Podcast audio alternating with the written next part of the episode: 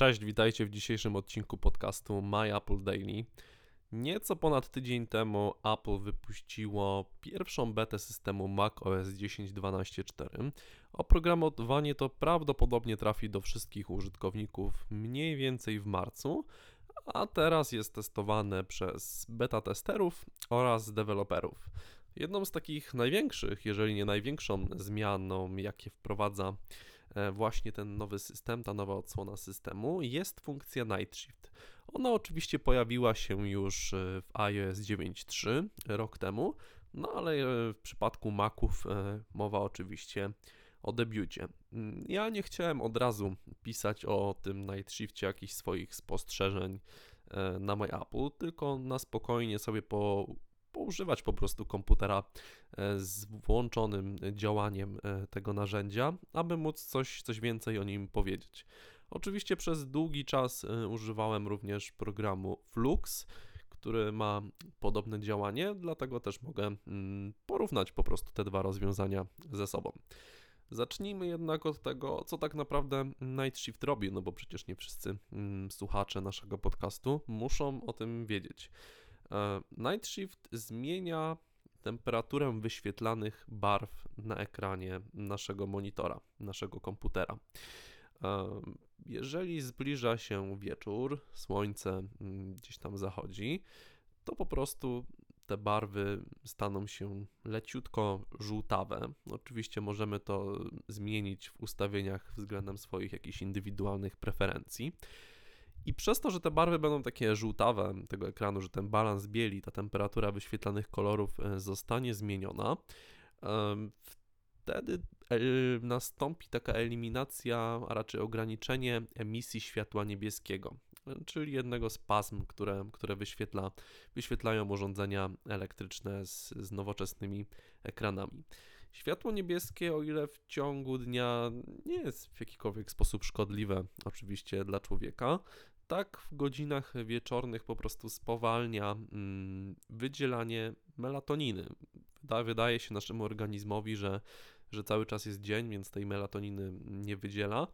E, no i to skutkuje tym, że, że trudniej nam jest e, gdzieś zasnąć. Drugim jakby plusem tego, że ta temperatura barw ulega zmianie, e, jest oczywiście fakt, że dosyć wygodniej pracuje się w ciemnych pomieszczeniach.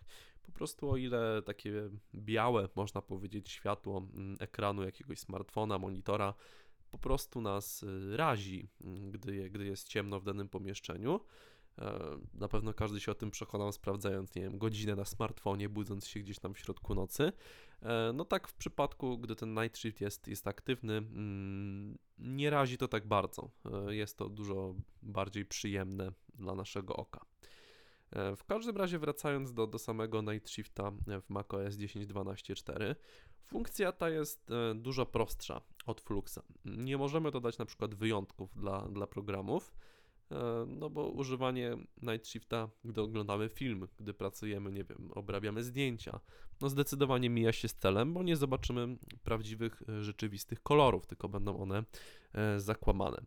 Nie możemy również w Night Shiftie ustawić, aby jakby ta funkcja włączała się w sposób stopniowy.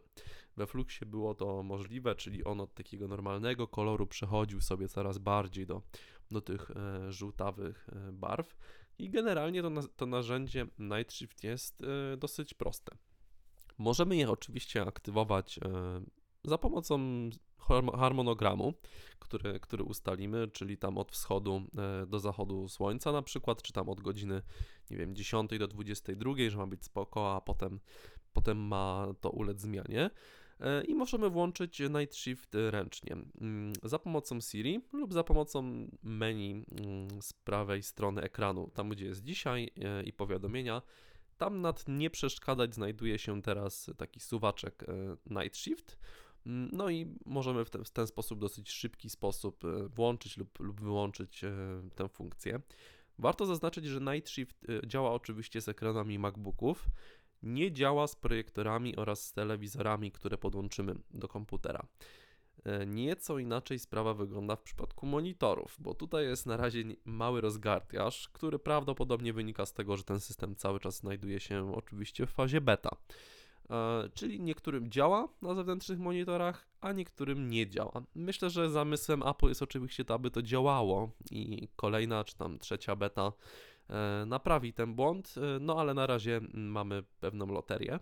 Jeżeli jesteście zainteresowani mm, instalacją tej funkcji, tej, tego systemu 10.12.4, bo bardzo chcecie skorzystać już z tego Night Shifta, to powstrzymajcie się. E, system ten ma na razie mnóstwo, mnóstwo błędów. E, ja sam troszeczkę żałuję, że, że go zainstalowałem, ale przynajmniej mogę się podzielić z Wami moimi spostrzeżeniami dotyczącymi i Night Shifta, jak i całego tego oprogramowania. E, błędów jest sporo. Mam nadzieję, że Apple już w drugiej becie się upora z przynajmniej większością z nich. No więc instalacja jakby na takim głównym dysku waszego komputera no mogłaby negatywnie wpłynąć na, na jakość waszej pracy i jakość zadowolenia z komputera. E, wracając jednak do Night Shifta i porównania go z Fluxem. Tak jak wspominałem, to narzędzie jakby no przynosi mniej mm, elementów takich, które możemy dopasować względem swoich preferencji, ale Night Shift, jeżeli chodzi o tą główną funkcję, czyli zmianę temperatury wyświetlanych kolorów, sprawdza się moim zdaniem lepiej. Od razu zaznaczę, że jest to spostrzeżenie bardzo subiektywne i tak naprawdę to też zależy od jakichś indywidualnych e, preferencji, ale Night Shift nie działa w taki sposób, że po prostu jest nanoszony żółty filtr. E, nie działa, wydaje mi się, też w taki sposób, że po prostu jest e, dokonywana zmiana wyświetlanej temperatury barw, ale jest tutaj bardziej taki indywidualnie pod kątem różnych pasm kolorów.